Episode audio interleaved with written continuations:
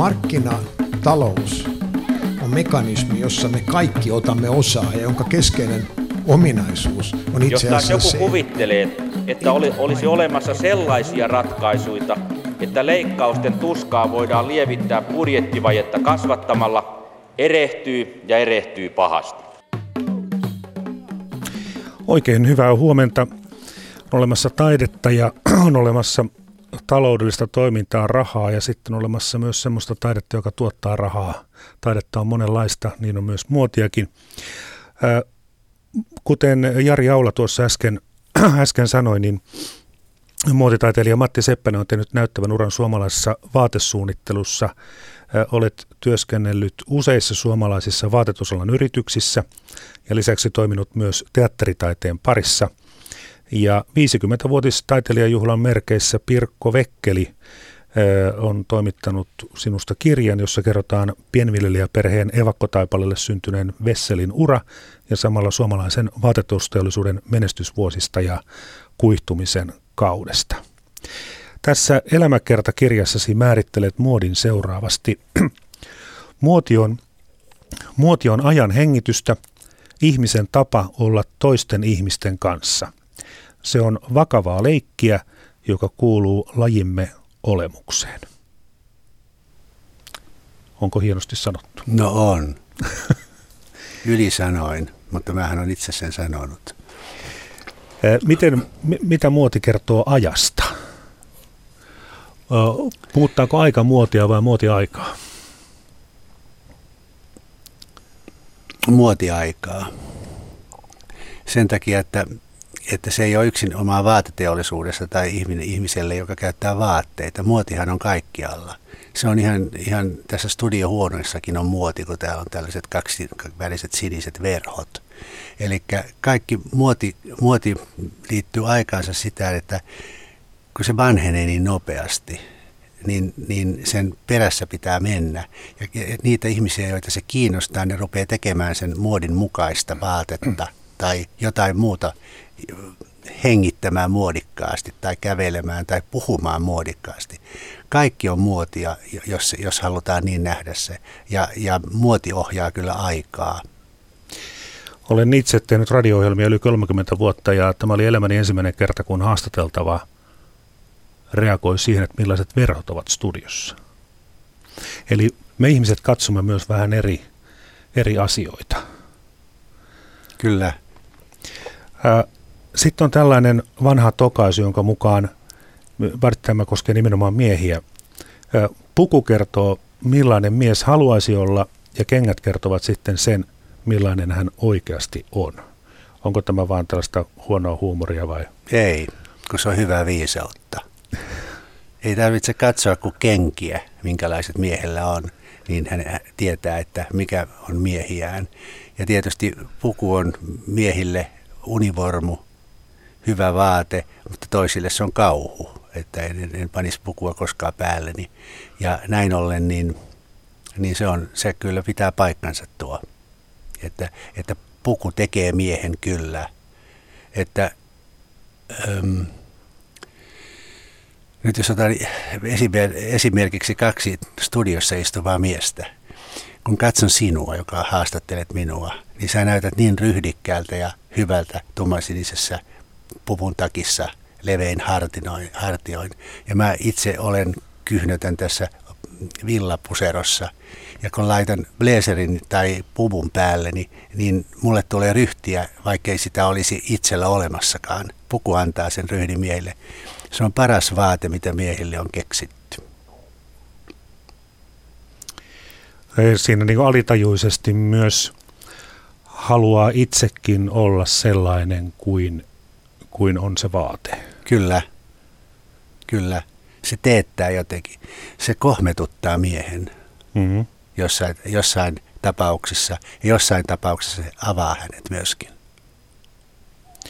Ö, mi- mitä mieltä ö, olet, olet sitten siitä, että kun on olemassa tämmöisiä pukeutumissääntöjä, niin ovatko ne jo vanhanaikaisia, on muut, muutamia sääntöjä, mitä esimerkiksi itse kauhulla, en ole konservatiivi, vaan taantumuksellinen, niin Jopa ihan pääministeritason ihmiset nykyään ovat kello 18 jälkeen ruskeissa kengissä julkisilla paikoilla.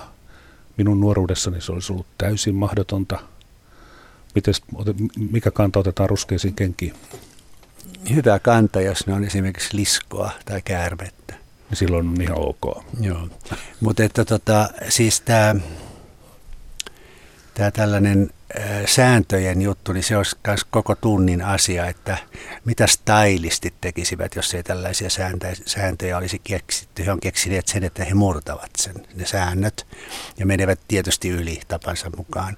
Eli, eli pukunormit on olemassa aina määrätyissä tilanteissa, ja tätä haluaisin korostaa, että tilannepukeutuminenhan, se on niin yksinkertainen sana, että se, se, se on opetuksen aihe – tai ihmiset vois vähän miettiä enemmän sitä. Mutta että, että ne normit on, on sitä, mitä jokainen pystyy itsessään ajattelemaan, joka on vähänkin kiinnostunut pukeutumisestaan. Hän voi ajatella, että hän laittaa ruskeat kengät 18 jälkeen ja, ja, tota, ja, ja että sopiiko mulle aina sitten nyt se televisiotoimittajien lanseeraama värikäs liina tuossa taskussa pörhöllään, mitä ei ole koskaan tavalliset miehet niin käyttäneet. Nyt se on jokaisella jo, jo mm. eri värisenä kauhuna mun silmissäni. Niin, niin, niin, minullakin on. Ei, mutta... se, on, se, ei, se ei ole nyt tuommoinen niin kuin pyyheliinan kokoinen. Se pilkistää sieltä ihan kivasti. Mm. Että ole vaan rauhassa. Se on kuitenkin eri värinen kuin paita. Pitäisikö olla samanvärinen? Ei, välttämättä. Mm-hmm. Kun se taas, että se on erivärinen, niin se on juuri sitä rohkeutta murtaa ne asiat. Ennenhän siellä piti olla vain sellainen viiva, samanvärinen kuin solmio. Tai solmion piti olla samanvärinen kuin ö, daamin puku, joka täyttää taas siltä, että se solmio on tehty siitä jätekankaasta minun mielestäni. Eli tästä voisi puhua vaikka kuinka paljon tästä aiheesta, että, että kyllä, kyllä se tekee miehen tämä pukeutuminen ja naisen myöskin. Toki, toki. Mikä maksaa talousohjelmaamme voi lähettää kysymyksiä ja kommentteja Yle Areenassa. Siellä Mikä maksaa ohjelman sivuilla sivun oikeassa laidassa on linkki. Keskustele tässä muodista ja vaateteollisuudesta. Sitä klikkaamalla pääset lähettämään viestejä. Ja myös Twitterin kautta voi lähettää viestejä tunnisteella, että mikä maksaa. Ja todella myös kysymyksiä tähän suoraan lähetykseen. Vaatesuunnittelijan ja samalla muotitaiteilijan ammatti ei ole todellakaan kovin yleinen. Teitä on aika vähän, siis niin kuin promilleja työ, koko työvoimasta. Oliko tämä ammatti kirkkaana mielessä jo lapsuudessa? Oli, syntymässä jo varmasti. Ihan pienestä pojasta alkaen. Miksi?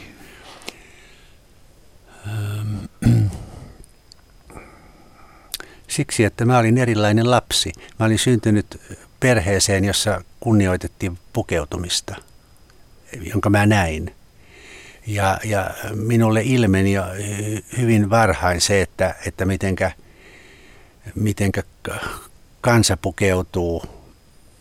Ja rupesin miettimään ja katsomaan sitä ja, ja vertaamaan niin kuin ihmisiä toisensa. Ja sitten mun siskot ja isä ja äiti oli kiinnostuneita pukeutumisesta – ja, ja se lähti siitä liikkeelle. Tietysti siinä vaiheessa, kun on pikkupoika, niin kyllä mä tartsania leikin ja, ja kaaripyssyillä ammuin ja, ja tein kiusaa kyllä toisille lapsille, mutta, mutta kyllä mulla pukeutuminen oli kaikki kaikessa, koska mut yritettiin pukea ainakin hyvin. Aina tilaisuuden tulee, että pitää mm-hmm. olla pyhävaatteet ja arkivaatteet ja vaikka ei ollut kuin veljen vanhat monot ja vanhat, vanhat housut, joita äiti oli korjannut alussa. Mutta sitten mä rupesin ajattelemaan, että tämä ei ole oikein, vaan minun pitää saada pukeutua samalla tavalla kuin kartanon lapset alakoulussa tekevät. Ja mä teen kaikkeni sitten, että, että mä pääsen niin siihen, siihen tasoon jo silloin. Ja olin, olin kiinnostunut muodista koko ajan. Ja isä, isäni oli komea pienviljelijä, joka, joka pukeutui hyvin. Hänellä oli yksi vaattorin tekemä puku, jolla hän istui käräjiä lautamiehenä. Ja sitten samast, samat piti juhlissa ja, ja aina se oli hoidettu ja hyvin ja aina kun hän lähti kirkolle kauppaan polkupyörällä, niin hän vaihtoi sitten likaisen työpaidan puhtaaseen paitaan. Mä silmeilin tällaisia asioita.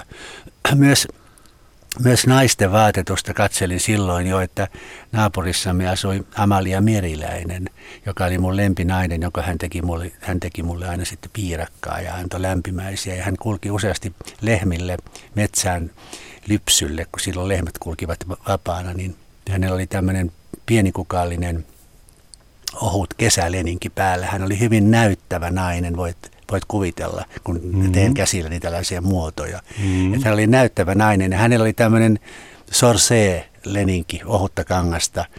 Ja, ja siellä oli kauniita kukkia, sitten hän oli kumitsaappaat ja lypsyämpäri ja, ja lypsyliina päässä, mutta hänellä oli hyvin dekoltee se, se puku ja kaikki. Ja hän meni ja sitten mä muistan aina, kun mä kulin hänen perässään, niin hän otti joskus mut syliinsä ja kaikkea. Minusta hän oli niin kuin autua, autuas nainen.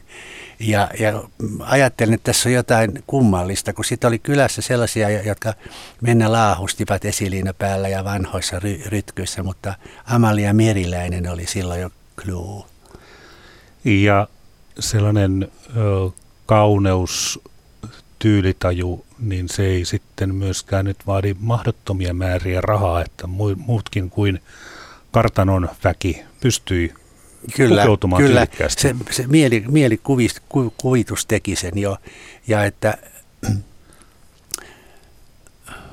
mä nyt sanon ensimmäisen kerran tässä sen asian, että jos ihmisellä on tyylitaju, niin hän selviää kyllä hyvin, hyvin vähällä vaatetusvarastolla. Hmm. Ja sitten yksi, yksi, mitä arvostettiin ennen ja toivottavasti nykyäänkin on tämä, että vaate voi olla vanha ja paikattukin, mutta se on hyvä niin kauan kuin on puhdas. Kyllä. Tämä on tämmöinen ikivanha vanha sanonta. Kyllä, etkö se on siisti. Siisti Joo. nimenomaan. Ja, ja tämä myös, että ne kengät pitävät, pitää olla lankatut. Kyllä. Tällä, että mies voi olla köyhä, mutta kengät kiiltävät. Kyllä, se oli isän, isän opetus pojille. Joo. Pääsee eteenpäin. Ää, katsottiinko siinä kylällä sitten vähän kierroon sellaista pikkupoikaa, okei, leikit Tartsania ja sinulla jousipyssyt ihan niin kuin muillakin, mutta, mutta tota, oliko vähän semmoista asennetta, että, että kauneus, kauniit asiat ja, ja kauneuden miettiminen on niin kuin naisten juttuja ja miehet, se ei kuulu miehille. Oli varmasti. Koskaan en ole, kär, en ole kuullut siitä siinä kylässä, mutta varmasti sitä käsitellään, mutta siinäkin suhteessa isäni oli niin auktoritäärinen mies, että hän, hän, hän, hän teki sellaistakin asiaa, että meillä oli tuvan pöydällä useasti aina kesällä kukkia, kun hän teki viljapellolla töitä tai metsätöitä, niin hän poimi kukkia, erilaisia kukkia ja toi ne sisälle ja äiti pani ne maljakkoon. Ja tällainen karjalainen viljelijä, viljelijä joka, joka tulee pellolta kukkakimppu kädessä, niin eihän hän voi Hämeessä olla terve. No ei. Olen itse Hämeestä ja vastaisin kyllä, että ei. Joo. Ja silloin kun poika oppii tämän, niin se näkee näin, että, että, että kun heillä on ma- siis aivan yliluonnollisen paljon työtä siinä mm. pienessä pienessä yrityksessä, niin, niin, niin mä rupesin sitten myös tuomaan äidille. Meitä oli kaksi poikaa, vanhempi auttoi isää ja äidillä, joka oli lehmät ja ruoanteko ja kaupassa käynti ja kaikki muu. Niin mä olin jotenkin sillä tavalla feministinen tai feministi. Mä oon joskus sanonut, että mä oon Suomen ensimmäinen feministi, että mä rupesin auttamaan äitiä keittiötöissä – pesemään lattioita ja tiskaamaan. Ja siinä samassa mä toin sitten sinivuokot hänelle tai päivänkakkarat siihen maljakkoon myöskin. Ja ei sitä, ei sitä en usko, että, että se me menetettiin maineemme. Joskus saattoi olla siinä jopa pientä kateuttakin, ja mikä nyt myöhempänä on, sitten on, on ollutkin ihan julkista, että, että tota, se, on, se on niin erilaista kuitenkin mutta mulla on, mulla on hyvä kuva siitä kylästä ja niistä ihmisistä. Tämä on talousohjelma Mikä maksaa. Vieraana on muotitaiteilija Matti Seppänen. Öö, valmistuit vaatesuunnittelijaksi vuonna 1969 taideteollisesta oppilaitoksesta, nykyinen taideteollinen korkeakoulu tai nykyään Aalto-yliopiston Aalto-yliopistoa. Sitten ö, oli Tiklaksella suunnittelemassa miesten paitoja, housuja, pusakoita. Vuonna 1973 siirryit Kestilälle. Siellä oli miesten pukuja, vapaa-ajan asuja ja naisten nahkamallistot. Ja sitten 1980-luvulla oli tällainen Oratop-vaihe ja sitten alkoi myös tämä Marimekko-kausi. Olet kirjoittanut alaa koskevia artikkeleita muun muassa Aamulehteen ja Suomen Kuvalehteen. Ja tämä yrittäjän ura alkoi todella nuorella myymällä porkkanoita ja turkiksesta itse tehtyjä peikkoja. Ja palkkatyö alkoi sitten 15-vuotiaan osuusliikevoiman sekatavarakaupassa. Ja työtaito ja asenne olivat sitä luokkaa, että seuraava tehtävä olikin sitten jo olla pääsomistamon harjoittelija ja siellä teit jälleen vaikutuksen ja rakettimainen nousu sitten osuusliikan voiman kustannuksella Helsinkiin myynti- ja mainoskoulun somistaja linjalle. Tätä puhuttiin jo siitä, että taiteellista silmä oli synnynnäisesti ja, ja kehittyi nopeasti työtehtävissä, mutta teit myös aina vaikutuksen lyhyissäkin työsuhteissa siihen, että, että olet hyvä. Ö, oliko se sellaista pinnistelyä ja ponnistelua vai oliko se ihan luontaista? Luontaista. Se lähti opiskelusta. Että tota, mähän olin aivan tietämätön mennessäni Ateneumiin, että mikä laitos se on. Että mulla oli suurelleen, suurilleen tämmöinen pa, pinkka paperia ja lyijykynä ja väri, värikynät ja vesivärit, kun sinne pyydettiin siihen kahden viikon hakemukseen.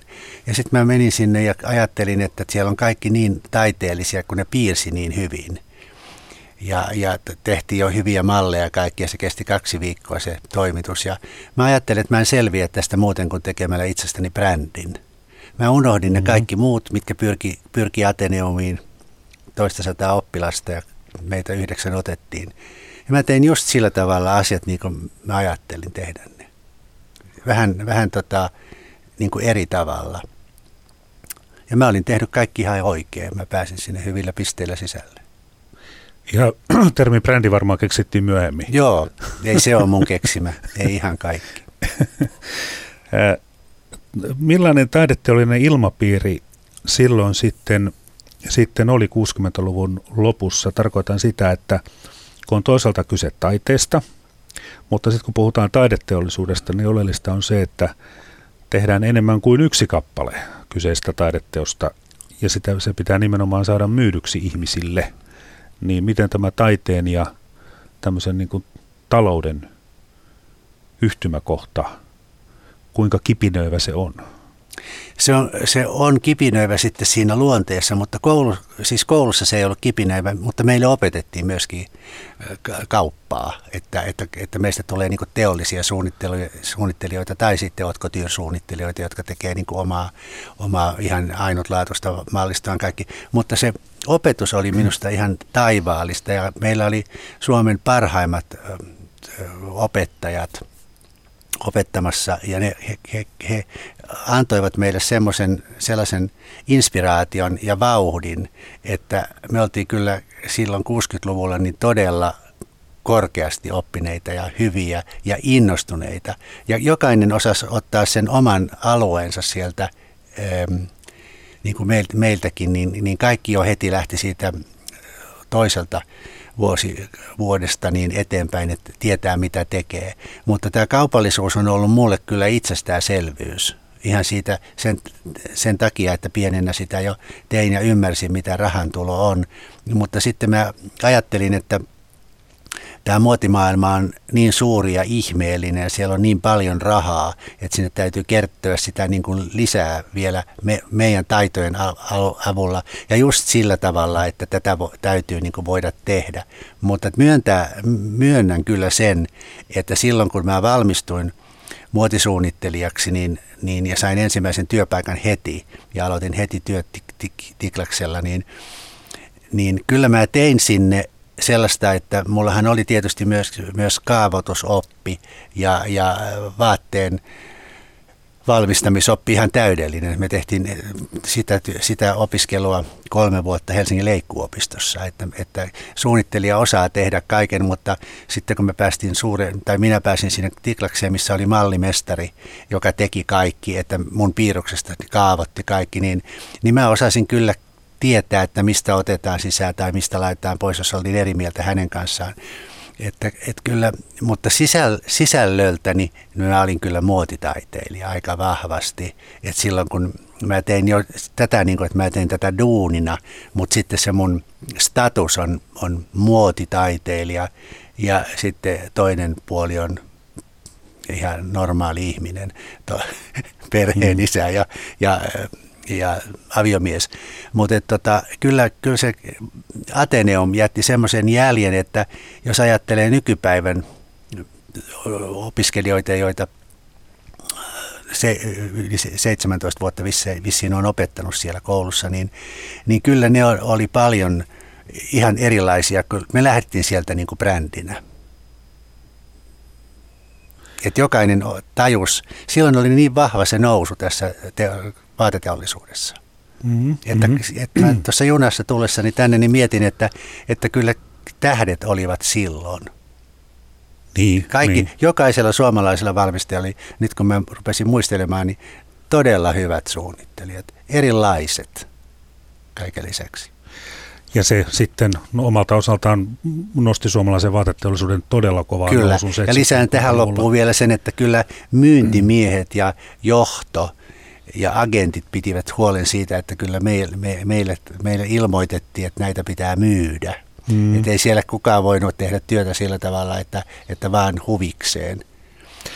Tässä Pirkko Vekkelin toimittamassa elämäkerrassa tehdään tämmöinen rinnastus siihen, että tota, todellinen vaatesuunnittelija on, tai tässä on niin kuin, että hän ajattelee tuotteen valmiiksi, miettii kaavoituksen ja valmistustekniikan yksityiskohdat ihan samalla tavalla niin kuin arkkitehti. Että kyse ei ole nyt vain siitä piirtämisestä, vaan kuten arkkitehdinkin täytyy tietää, että miten materiaalit käyttäytyvät, miten materiaalit sopivat toistensa kanssa. Hyvä arkkitehti rakentaa tyylikkään talon, jonka katto ei vuoda. Niin vaatesuunnittelijankin, muotitaiteilijan tekee sellaisen tyylikkään vaatteen, joka toimii. Kyllä, se on juuri näin. Jos mä tässä tilaisuudessa voisin kuulijoille selittää, miten, miten se lähtee liikkeelle juuri tässä, tässä näin, että ensin suunnittelija tekee sen, hän saa tehtävän tehdä jonkun vaatteen, hän tekee siitä tämmöisen aivoilleen asian, että minkälaisen siitä tekisin. Sitten siitä tulee skissi, tämä, tämä hahmotus, että näin, näin minä sen teen. Ja sitten sen jälkeen ää, mä piirrän sen, sen niin kuvan niin, että mallimestari ymmärtää siitä. Ja hänen kanssaan käydään läpi, että mä olin hyvin tarkka siitä, että kun mulle sanottiin, että osaatko sinä tehdä vaatteita jotain, niin mä tein. En eikä mun tarvitsekaan. Mulla on mallimestari sitä varten, joka, johon mä luotan niin paljon, että hän tekee siitä sitten sellaisen vaatteen. Ja sen jälkeen sitten mallimestari, kun teki sitä, niin sitä korjailtiin tai tehtiin, tehtiin paremmaksi tai pantiin pois kokonaan, mutta kyllä suunnittelijalla täytyy olla ihan selvä se kuva, kun hän lähtee tekemään sitä, juuri niin kuin arkkitehdillä. Ja siitä lähtee sitten tämä materiaalin ja värien valinta, joka on kaikkein tärkeintä mun mielestä. Itse henkilökohtaisesti mulla oli materiaalit kaikkein tärkeimpiä ja sitten värit ja sitten se vaate, kun se nyt kuitenkin pitää ihmisen päälle laittaa. Mm. Tuosta 70-luvulla todella tota, vaate, vaateteollisuus lähti kovaan nousuun. Itse olin silloin Kestilässä ja Kestilässä 70-luvun puolivälissä työntekijämäärä oli semmoinen vähän päälle tuhat ja vaatekappaleita tehtiin reilusti yli puoli miljoonaa vuodessa. Siis todella iso tehdas Kestilä 70-luvulla, mutta sitten sillä 80-luvun lopulla tulivat nämä idänkaupan va- vaikeudet sen, sitä ennen oli sitten lähtenyt ora, Oratoppiin ja sitten kuvaan mukaan tuli Marimekko. Armi Ratian jälkeen huonossa hapessa ollut Marimekko siirtyi vuonna 1991 Kirsti Paakkasen johtoon. Soitit Paakkaselle ja ehdotit tapaamista Helsingissä. Tämä ei toteutunut, se ei sopinut Paakkaselle, vaan Paakkanen halusi tulla Turkuun. ja sitten lähditte lounaalle Samppalinnaan. Mitä tapahtui? No se sopii hänelle sikäli, että hän ehdotti mulle, kun mä sanoin, että tulen, tulen neuvottelemaan tästä, niin hän sanoi, että hänellä on käynyt Turussa pitkään aikaa, että hän tulee sinne päin. Ja mä tiesin silloin, että työpaikka oli valmis, että ei moni johtaja lähde sillä lailla näin, näin leikkipäiten sinne. Ja, ja sitten mä tein äkkiä tota, kolme mm-hmm. miesten takkia, ja sitten mulla on ystävä on näyttelijä ja hän on mallinen ja me, meillä oli Samppalinnassa sitten kulmaus, jossa me lounastimme ja sitten – ilman musiikkia, niin mä selvitin, äh, malli tuli sieltä verhon takaa hänen eteensä ja, ja, ja mä selvitin, minkälaiset vaatteet mä haluaisin tehdä äh, Marimekon bisnesmiehille, Ritva Fallan bisnesnaisen rinnalle, että miehen pitää saada vaatteet myöskin. Mulla oli sitten koko se piirustus, mulla oli värikartat mukana, mulla oli muotinäytös, esittely, muotinäytöksen musiikki, Metsän poika tahdon olla sankari ylhään kuusiston, kun lähdetään catwalkilla menemään sitten niiden uusien vaatteiden kanssa. Ja ihan kaikki. Ja Kirsti oli niin lumoutunut siitä, että, että hän sanoi, että asia on ihan selvä. Että, että tällä, tällä, tällä, tällä lähdetään liikkeelle. Ja siitä se kaikki lähti alkuun. Ja silloin mä aloitin sitten syksyllä tekemään mallistoa ja, ja se sitten esitettiin seuraavan syksyn mallistona silloin syksyllä ja tein lähes yhdeksän vuotta sitä työtä. Kun Paakkanen otti Marimekon omistuksensa ja johtonsa, niin yritys oli aika heikossa kunnossa. Se oli tuottanut tappioita jo pitkään ja ainoastaan omistajan Amer, Amer-yhtymän pitkämielisyys oli sitten ollut ansiona siihen, että yritystä ei ollut kerta kaikkiaan lopetettu ja, ja Amer sitten sen myi, myi, myi tota Paakkaselle. Eh, miksi Paakkanen sai sen yrityksen toimimaan ja tuottamaan voittoa? Hän muutti sen kokonaan. Hän kertoi minulle, että, että kun hän tuli mm. tähän taloon, niin täällä oli sellaisia ryhmiä, sellaisia osastoja, jossa oli kaksi työläistä ja sitten sillä oli taas jo, työnjohtaja tai johtaja. Hän pani ensin sieltä sen ylimmän johdon kaikki pois. Ja hän otti itse kaikki omiin käsinsä. Ja hän jätti työläiset sinne ja sitten tietysti tämä, tämän taiteilijajoukon, mallimestareinen, designereinen. Ja hän, hän valvoi sitä. Kaikki meni hänen kauttaan.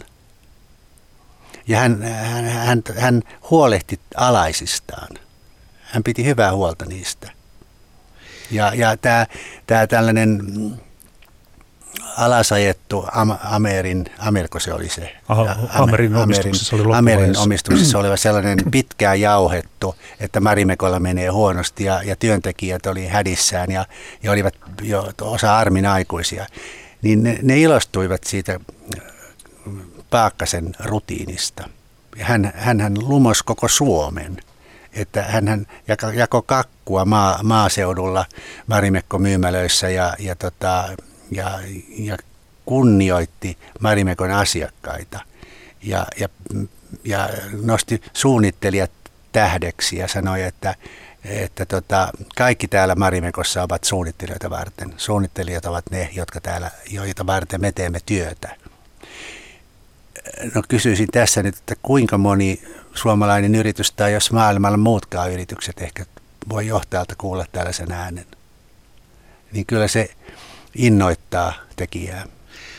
Niin tuliko siinä semmoinen, semmoinen tuota, mm, mikä on fiiliksen suomalainen sana, semmoinen tunne, että, että tota, nyt on yhteydessä semmoinen johtaja ja omistaja, jolle on kiva tehdä töitä, joka arvostaa minua, minun tekemisiäni ja joka huolehtii siitä, että täällä tehdään asiat järkevästi. Juuri se. Ja, ja, ja pitää myöskin kuria ei, ei se ollut sitä, että olisi siellä istuttu ja, ja lepäilty vaan divaaneilla ja meillä olisi ollut niin mukavaa. Se mm. oli hyvin vaativa firma. Siellä piti tehdä työtä, mutta se oli itse, Mut se oli järkevää, se oli järkevää työtä. Tosin, koska siellä oli seitsemän vai kahdeksan designeria, niin, te, jotka tekivät naisille. Ja mä olin ainoa, joka tein miesten vaatteita. Niin mullahan, niin kuin kaikki ymmärtävät varmasti, että mullahan oli erikoisasema asema siellä Marimekossa. Eli, eli mä, mä tein niin täydellisen itsenäisesti sitä mallistoa, kun sitä ei ollut, ollut koskaan Marimekossa. Siellä oli ollut miesten vaatteita, mutta ei tällaista miesten kokonaista koordinaatiota, jossa on kaikki miesten vaatteet alushoususta, pyjamasta, turkki takkiin. Mm. Öö, ja sitten tuli tämä Matti by Marimekko. Miten se syntyi? Se syntyi, että, että tota, mä keksin itse sen nimen ja esitin sen hänelle ja hänestä se oli tota, ähm, oikein hyvä ja se lähti, lähti tota pitkälle niin kuin nopeasti tämä, tämä, tämä innostus koko Marimekko kansalla siitä, niistä miesten vaatteista. Just sen takia, kun se on Matti. Ja mä muistan, mä tein sitten kalsarit, semmoiset boksarit. Ja sitten siinä oli label, jossa luki Matti tässä, tässä niin kuin kaikilla hienoillakin brändeillä on. Arvaan ja, loput, niin. Ja, ja tota, mä sanoin sillä tavalla asiakkaille kerran, kun sen kaveri osti niitä, niin mä sanoin, että eikö sua häiritse, että, että sulla lukee Matti eikä se Marilyn. Niin hän sanoi, että ei kun minusta on niin mukavaa, kun mä oon maailmallakin, niin mulla on Matti housut jalassa, että mä oon niin suomalainen. Ja se kertoi näistä, näistä kolmekymppiläisistä nokialaisista, mitä, mitä, mitä ne mulle opettivat. Niillä oli Armaanit ja Kutsit ja, ja, ja kaikki ihan sellaista, että ne käyttää niitä ja, ja, ja että, että, he, että he olisivat muodikkaita. Mutta sitten kun on Matti ja sitten on kuitenkin yhtä laadukkaat vaatteet, niin kyllä, kyllä pojat siinä sanoi, että kyllä käy. Hmm. Se Matti Pai Marimekko oli, oli sillä, sillä, näillä vaatteilla siihen oli myös ikään kuin oma myymälä, jossa itsekin vietit paljon aikaa Joo, se oli siinä kanssa. kämpissä, oli se oma, oma shop kokonaan. Miksi olit siellä myymälässä niin usein? Siksi, koska mä halusin ajaa vaimot pois miesten viereltä, kun ne tulee Espoosta katsomaan mattivaatteita. Aina, aina hyvin useasti kävi, että, että siihen pyyhälsi pariskunta ja, ja tota, mä, mä seisoin siellä omissa kuteissani ja, ja iloisena menin, että mistä lähettäisiin ja mitä tarvittaisiin.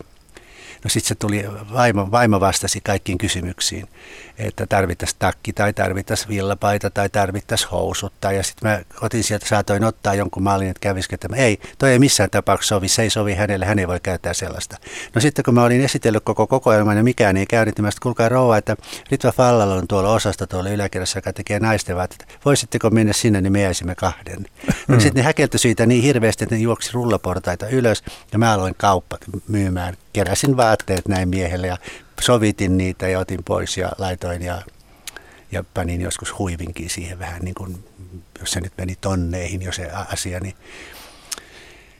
kauan päällisiksi ja, tota, ja sillä lailla mä sain niiltä oppia paljon. Tämä lienee vieläkin ongelma, että vaimot ja naisystävät valitsevat miehensä vaatteet. Kyllä. Mä, se, on, se on nimittäin ihan se on totuttu juttu ja se on selkeä. Se ei ollut pelkästään tämmöinen myymälässä tapahtuva. Se, mä olen itse kokenut sitä sillä lailla, että, että ihan ystäväpiirissä ja tuttavapiirissä, kun, kun olen liikkunut – niin, niin ne rouvat, että ai, että sulla on nyt makea takki, tai että ai, että tuolla Matilla on aina niin hyvät paidat ja kaikki. Ja, ja sitten mä sanoin, että no mitäs jos teijäkin Petterille laitaisi tällaisen, ei ikäänä, ei sille tollasta voi laittaa, mutta sulla se on hyvä. Ja niin. tästä mä rupesin kapinoimaan. Mikä, mikä siinä on taustalla? Pelkääkö no ne nainen, miehet, että se... kun nehän ne menee yleensä äidin kanssa naimisiin. Niin. Et jos mä sanon, että lähetäisikö kalastamaan tai lähetäisikö maalle, no mä kysyn äidiltä nyt, että sopisiko se viikonloppu. Niin, Ei mun niin. ole koskaan tarvinnut kysyä mun vaimoltani, että, että mihin mä lähden. Sehän selitetään se asia normaalisti. Eikä, ja, ja tiedän kyllä, missä sukkani ovat, kun, kun myöhästyin taas töistä, kun en löytänyt sukkia, kun mamma oli lähtenyt matkoille. Mutta useimmille miehille sitten kelpaa tämä tämmöinen tos, tossumiehen rooli, että vaimo saa päättää, mitä päällä on. Se kelpaa pukeutumista. Me puhutaan nyt vähän pukeutumisesta, niin, mutta kun se alkaa pienestä jo siitä, siitä että se äiti, äiti rupeaa mättämään sen päälle mm. niitä vaatteita pojan päälle nimenomaan kanssa, sillä oman makunsa kanssa, totta kai on ihmisiä, joille se on, on, on niin, että se on eteenpäin vievää asiaa ja hyvää. Mutta että kyllä tämä, tämä tällainen mm, öö, mä en yleistä tai, tai yleistän tai en yleistä. Eli se, että, että eihän, eihän kaikki miehet ole tällaisia, mutta siinä kaupankäynnissä, jossa oli erityisesti tämmöistä hinnakkaampaa vaatetta, niin, niin tuli ilmi se, että se ei siellä yläkerroksessa niin maksanut varmaan äh, kortilla mitään, mutta alakerroksessa ruvettiin pihistämään. Mä olen, että siinä hinnastakin paljon kysymys. E, siis niinkö päin, että naisen mielestä hänen vaatteensa saavat joo, maksaa, joo, mutta joo, miehen vaatteet joo, ei. Joo. Sitten tuli mieleen semmoinen hypoteesi, että pelkääkö nainen, että jos hänen miehensä on tyylikkästi pukeutunut, niin joku muu nainen voi napata hänet? Totta kai hän pelkää. Hän on hirveän turvassa silloin, silloin bileissä, kun ei, ei kukaan kuka oikeastaan sitä niin kuin lähentele. Mutta että sellainen, sellainen pelkää hirveästi sitä, että, että jos on komeasti puettu mies, niin, niin kyllä meillä kyllä tässä kokemuksiässä, niin mäkin pystyn sanomaan, että kyllä se just näin on. Ja se on kyllä ihan vastapuoli puoli myöskin. Sama on meillä miehillä – että annas olla, olla kun, kun tota, mennään, mennään esimerkiksi juhlimaan, niin kyllä se on vielä sitäkin, että, että tota, kyllä siellä ne, kyllä ne oli, oli makeen näköinen nainen sekin siinä, siinä puussa, mutta unohdetaan se oma vaimo. mulla, mulla on ihan eri päinvastainen käytäntö. Mm. Varsin, mitä, mitä enemmän olisi äijää perässä, niin sitä tyytyväisempi mä olisin. Tämä on Mikä maksaa ohjelma. Vieraana on Matti Seppänen, muotitaiteilija. Ja nimenomaan oma aktiiviaikasi oli silloin 70- ja 80-luvulla, jolloin suomalaisella vaateteollisuudella meni todella lujaa. Täällä oli valtavasti työpaikkoja. Vaate, vaateyrityksillä oli työvoimapula ongelma – jouduttiin perustamaan tällaisia sivutehtaita ympäri maaseutua, koska kaupungeista loppui työvoima. Ei, ei, ei saatu väkeä töihin. Tämä kuulostaa uskomattomalta nykypäivänä, kun sitten myöhemmin 90-luvun laman alettua ja sen jälkeen on puhuttu sitä, että on työttömyyttä ja, ja niin poispäin. Mutta 70-luvulla ja 80-luvulla tilanne oli hieman toinen. Ja sitten on tällainen uskomus elää, elää vahvasti, että tämä Neuvostoliiton romahdus – sitten romahdutti myös Suomessa tämän kenkä- ja vaatetusteollisuuden, mutta onko asia näin yksinkertainen? Se on noin yksinkertainen ja ei ole yks, niin yksinkertainen, että mä mietin mikä oli yhtenä tekijänä, mikä on kokonaan unohdettu siitä, että kun rajat aukenivat venäläiselle naiselle, joka oli tässä samassa ammatissa kuin me täällä Suomessa, niin näille maailman messuille, eli esimerkiksi Pariisin pretaporteille ja, ja, ja kangasmessuille, niin Premier Vision, niin, niin siellä rupesi käymään venäläisiä naisia. Ja heidän makunsa, kun katso, niin oli niin jotenkin pompöösi, niin semmoinen houkutteleva ja kim, kimmeltävä ja voimakas. Ja ne haki niin kuin erilaisia tuotteita ja ne osti Pariisista muotitaloilta suoraan tietenkin malleja itselleen sinne Venäjälle. No, ja, ja niihin sitten samanlaiset kankaat ja niistä tehtiin, tehtiin tällaisia niin otkotyr nukkeja Venäjälle. Ja silloin me ei Suomessa huomattu sitä, että nyt, nyt kuluttajakunta muuttuu Venäjällä – pikkuhiljaa. Ja se pitäisi nimenomaan silloin, kun se Venäjän yläluokka muuttui, niin meidän olisi pitänyt havaita, että meidän olisi pitänyt ruveta tekemään toisenlaisia takkeja kuin sellaisia, missä oli kaulukset, hihat ja helma. Mm. Eli, eli tota, niitä ladottiin sinne vaan niin, niin kuin lyötiin rintaan, että nyt meni taas 5000 ja taas 6000 kappaletta sitä tällaista samanlaista takkia. Ja me suunnittelijat oltiin siinä kurjuudessa, että meidän piti tehdä sinne Venäjälle. Toisissa tehtiin niin Venäjälle eri mallisto, että tietysti sitten Eurooppaan vietiin myöskin ja, ja Suomeen. Suomessa ostettiin hyvin suomalaisia vaatteita, ne oli erilaisia, mutta, mutta tämä muoti juttu on jäänyt siitä pois, kaatunut tämän vaan niin kuin työvää, työ, hinno, hinno, hinnoitteluun, hinnoitteluun että Venäjältähän sanottiin, että hinna, hinnat on liian kalliita ja, ja sitten se loppui niin kuin yhtäkkiä.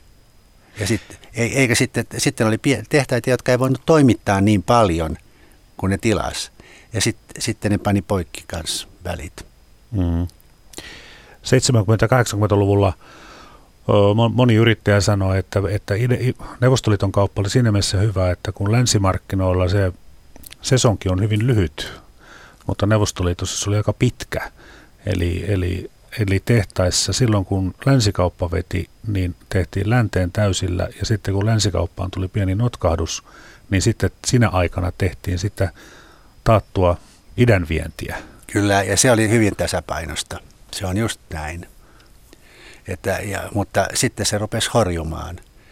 Tuli, tuli, tuli, muoti rupesi menemään niin kuin vielä liian nopeasti ja sitten ei Suomessa tiedetty oikein, että mitä tehdään. Mennäänkö, mennäänkö tällä entisellä vai, vai tota, minun mielestäni sinne olisi voinut tehdä niin kuin edelleenkin kahdenlaisia vaatteita myöskin, että pikkuhiljaa niin kuin alkaa muuttamaan sitä stylia, mm. mikä oli aina kautta aikojen samanlainen.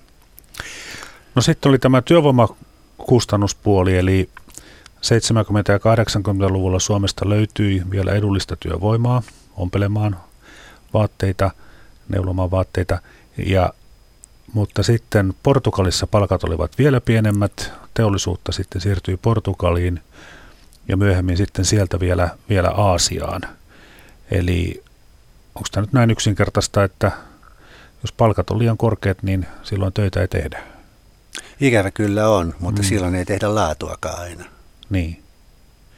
No nyt sitten taas on ollut merkkejä siitä, että, että Suomessa vaateteollisuus olisi nousussa, ei ainakaan enää mene, mene alaspäin, niin äh, ja on moni yrittäjä sitten puhuu siitä Aasiassa, Aasiassa olevasta tuotannosta, että siinä on se hankaluus, koska se kestää Kestää useita viikkoja tai kuukausia, kun Aasiasta tulevat ne vaatteet tänne meidän myymälöihimme, että, että Aasian, jos tuotanto on Aasiassa, niin sitä tuotantoa ei voi muuttaa kovin nopeasti. Ja esimerkiksi Saralla, vaikka Sarakin tekee Aasiassa vaatteita, niin sillä on tehtaita myös ihan Euroopassa.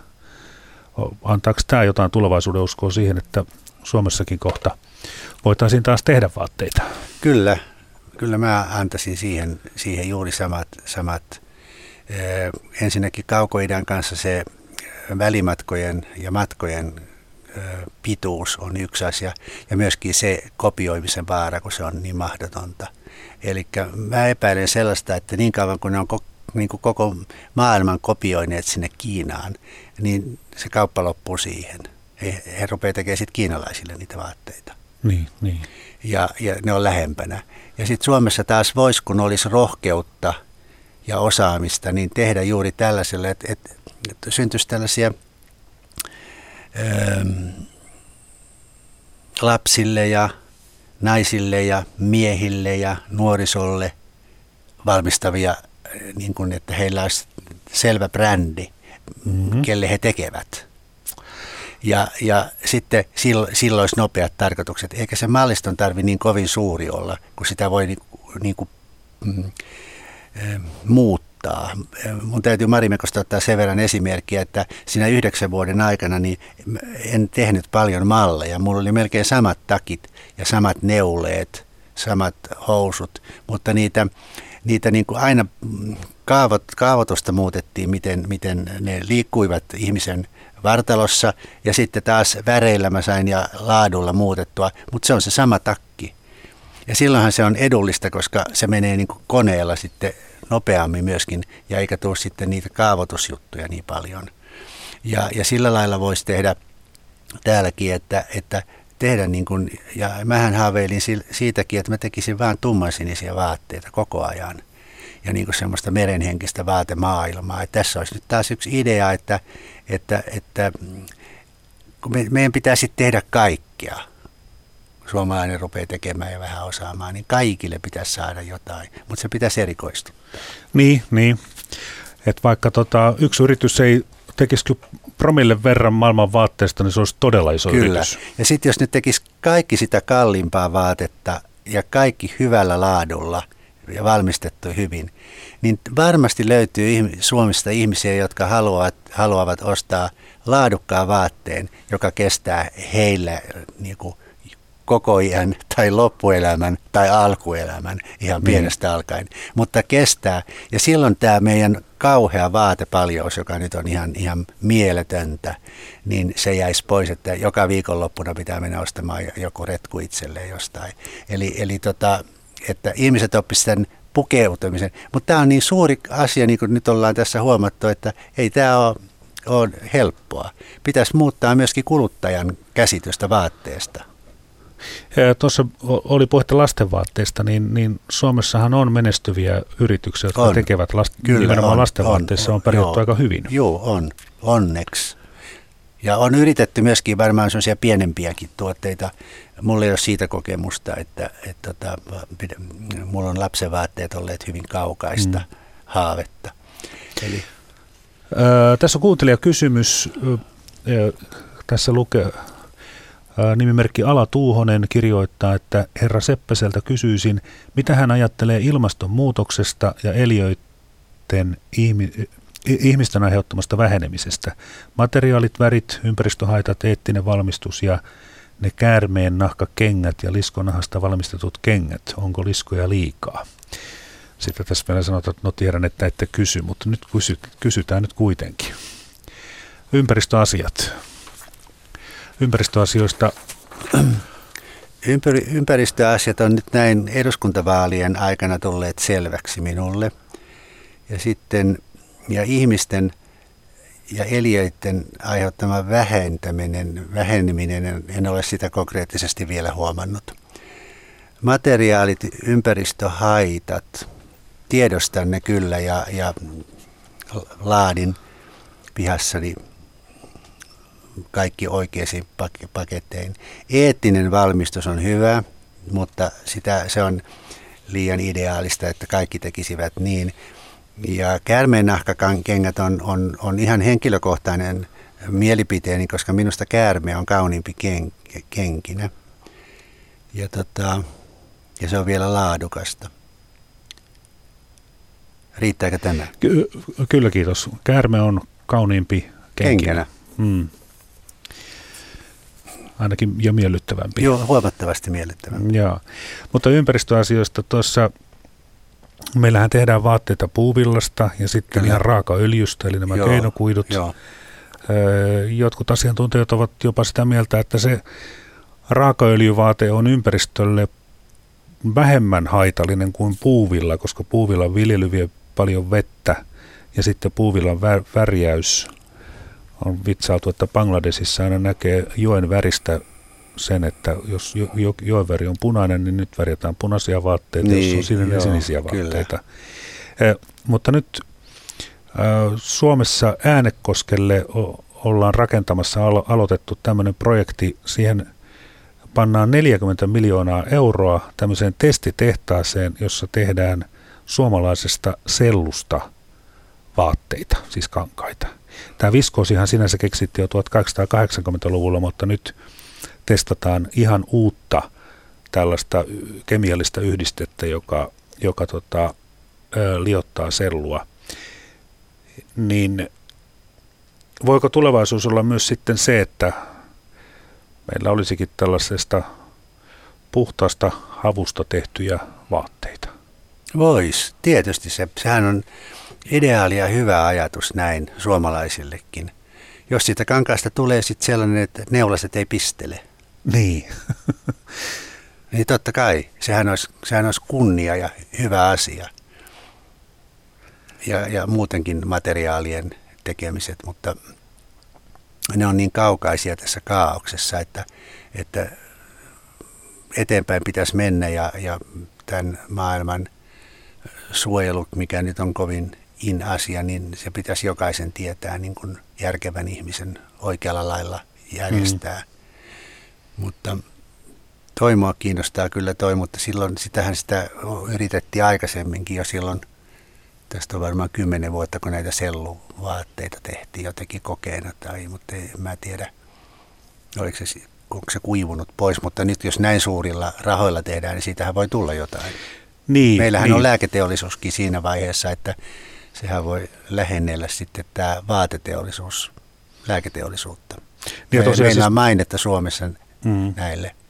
ja tosiaan viskoosihan on käytetty yli sata vuotta, niin on, mutta se, niin ei, se ei kuitenkaan oikein pärjännyt sitten puuvillalle. Ei, ja, eikä ja puuvillalle mikään pärjää. Että mm. puuvilla on puuvilla ja sitä tulee, tullaan aina viljelemään ja, ja jos sitä niin kuin eettisesti viljeltäisiin ja eettisesti tehtäisiin, niin, niin se on kyllä ehdottomasti paras, paras tota, tämmöinen niin kuin jokapäiväistuote, materiaali. Joo. Äh, tästä muodin seuraamisesta itsekin olette, olet kirjoittanut aamulehteen ja Suomen Kuvalehteen kolumneja äh, muodista, niin tuossa sata vuotta sitten meillä luettiin, eivät siis todellakaan ihan kaikki ihmiset, mutta tuota, luettiin ruotsalaisia, saksalaisia ja yllättävää kyllä itävaltalaisia lehtiä, joissa esiteltiin vaatetusta. Ja sitten Kotiliesi-lehti aloitti toimintansa 1923 ja vaatetuksen seuraaminen alkoi sitten levitä laajempiin piireihin, kun tuli tämmöinen suomenkielinen lehti, jo, jo, jolla oli, jota oli varaa sitten tilata vähän köyhempiinkin koteihin. Ja sitten muodin edelläkävijänä oli myöhemmin tämmöinen lehti nimeltä Sorja, joka muutti nimensä muodiksi ja kauneudeksi. Mm. Kuinka paljon ihmisiä, tai, tai onko, onko syntiä sanoa, että ihmisiä ohjailtaisiin pukeutumisessa, vai onko parempi sanoa näin, että annetaan vinkkejä? No minusta ohjaa, mä käyttäisin sanaa ohjaa, ohjaa, ohjaillaan pukeutumisessa, kun vinkki on jo niin vastenmielistä, että siinä vinkissä annetaan just ne, ne, ne semmoiset päiväperho esimerkit. Niin. Ohjaaminen on aivan toista. Mutta sitten taas toisaalta pukeutuminen on niin kuin persoonakysymys. Siis eikö ole niin, että hyvä pukeutuminen myös kertoo vaatteen kantajasta? Kyllä, kyllä. Eli ihan kaikki ei sovi kaikille. Ei, ei. Tietenkään. Mutta, niin, mutta jos, jos, jos joku ei ole niin kuin kiinnostunut pukeutumisesta ja miltä hän näyttää ja mikä on hänen tyylinsä ja pitäisi pitää, pitää siitä kiinni, niin siinä ei niin kuin vinkitä auta sitten sellaiselle, joka, jolle ei ole, ole vinkkiä. No tietysti hän voi ostaa jonkun puseron, että kyllä nämä, mutta henkilökohtaisesti, niin, niin jos multa kysytään, niin mä annan ohjeita, en suinkaan vinkkejä. Mm, mm. Ja, ja, tota, ja muotilehtiähän seurataan nyt ihan toisella tavalla. Et silloinhan me opiskelijat seurattiin just, kun niitä alkoi tulla, niin meillä oli kaikki, kaikki Euroopan lehdet koulussa, mutta Suomessa ei ollut vielä mitään muuta kuin Sorja. Ja sehän oli, oli upea lehti, että, että kyllä, kyllä niitä myydään ja, ja, ja monta lehteä vielä elää niillä, niillä muoti, muotijutuilla. Mutta lehdetkin voivat sitten kertoa, että mitä kaikkea maailmalla tapahtuu, Kyllä. mitä kaikkea kokeillaan, mutta silloin kun ihminen haluaa pukeutua hyvin, niin hänen kannattaisi aina jonkun asiantuntijan kanssa vaihtaa muutama sana. Ja asiantuntija voi niin. opastaa häntä siinä Kyllä. hänen omassa valinnassaan. Kyllä, ja just, just hyvin sanoit, että mont, muutama sana. Tai sitten vaikka, vaikka ei, ei ymmärtäskään mitään, niin mä epäilen sitäkin, että kaikki ymmärtäisi, jos ne pysähtyisivät ymmärtämään. Jos ihminen pysähtyy ymmärtämään, että miten toinen on tällainen ja toinen on tällainen, ja katsoisi, että, että, että voisihan minäkin joskus ajatella tätäkin asiaa, koska se kuuluu kulttuuriin ja se kuuluu elämään, miltä me näytämme. Ja se, siitä hän ei pääse mihinkään, että, että tota, että se ulkoasuhan on ensimmäinen, joka vaikuttaa ennen kuin ihminen avaa suunsa. Sillä voi pilata koko ulkonäkönsä, niin kuin mäkin nyt esimerkiksi tässä saattaa, saatan tehdä. Mutta että, mutta että sillä, sillä myöskin saa terästettyä kainokin ihminen itseksi, itsensä puhuvaksi. Hmm. Ja kuten alussa totesimme, niin uh, tyylikkyys ei edellytä rahaa, jo se, että ulkoa sisään tullessa tuo kedon kukkia ja laittaa ne nätisti maljakkoon, niin, niin se on hieno teko. Joo, toivottavasti näin käy. Tässä oli Mikä maksaa ohjelma. Kello tulee viittä minuuttia vaille 11. Oikein paljon kiitoksia muotitaiteilija Matti Seppänen ja kaunista kevättä. Kiitos sinulle ja kiitos ennen kaikkea kuulijoille. Kiitokset.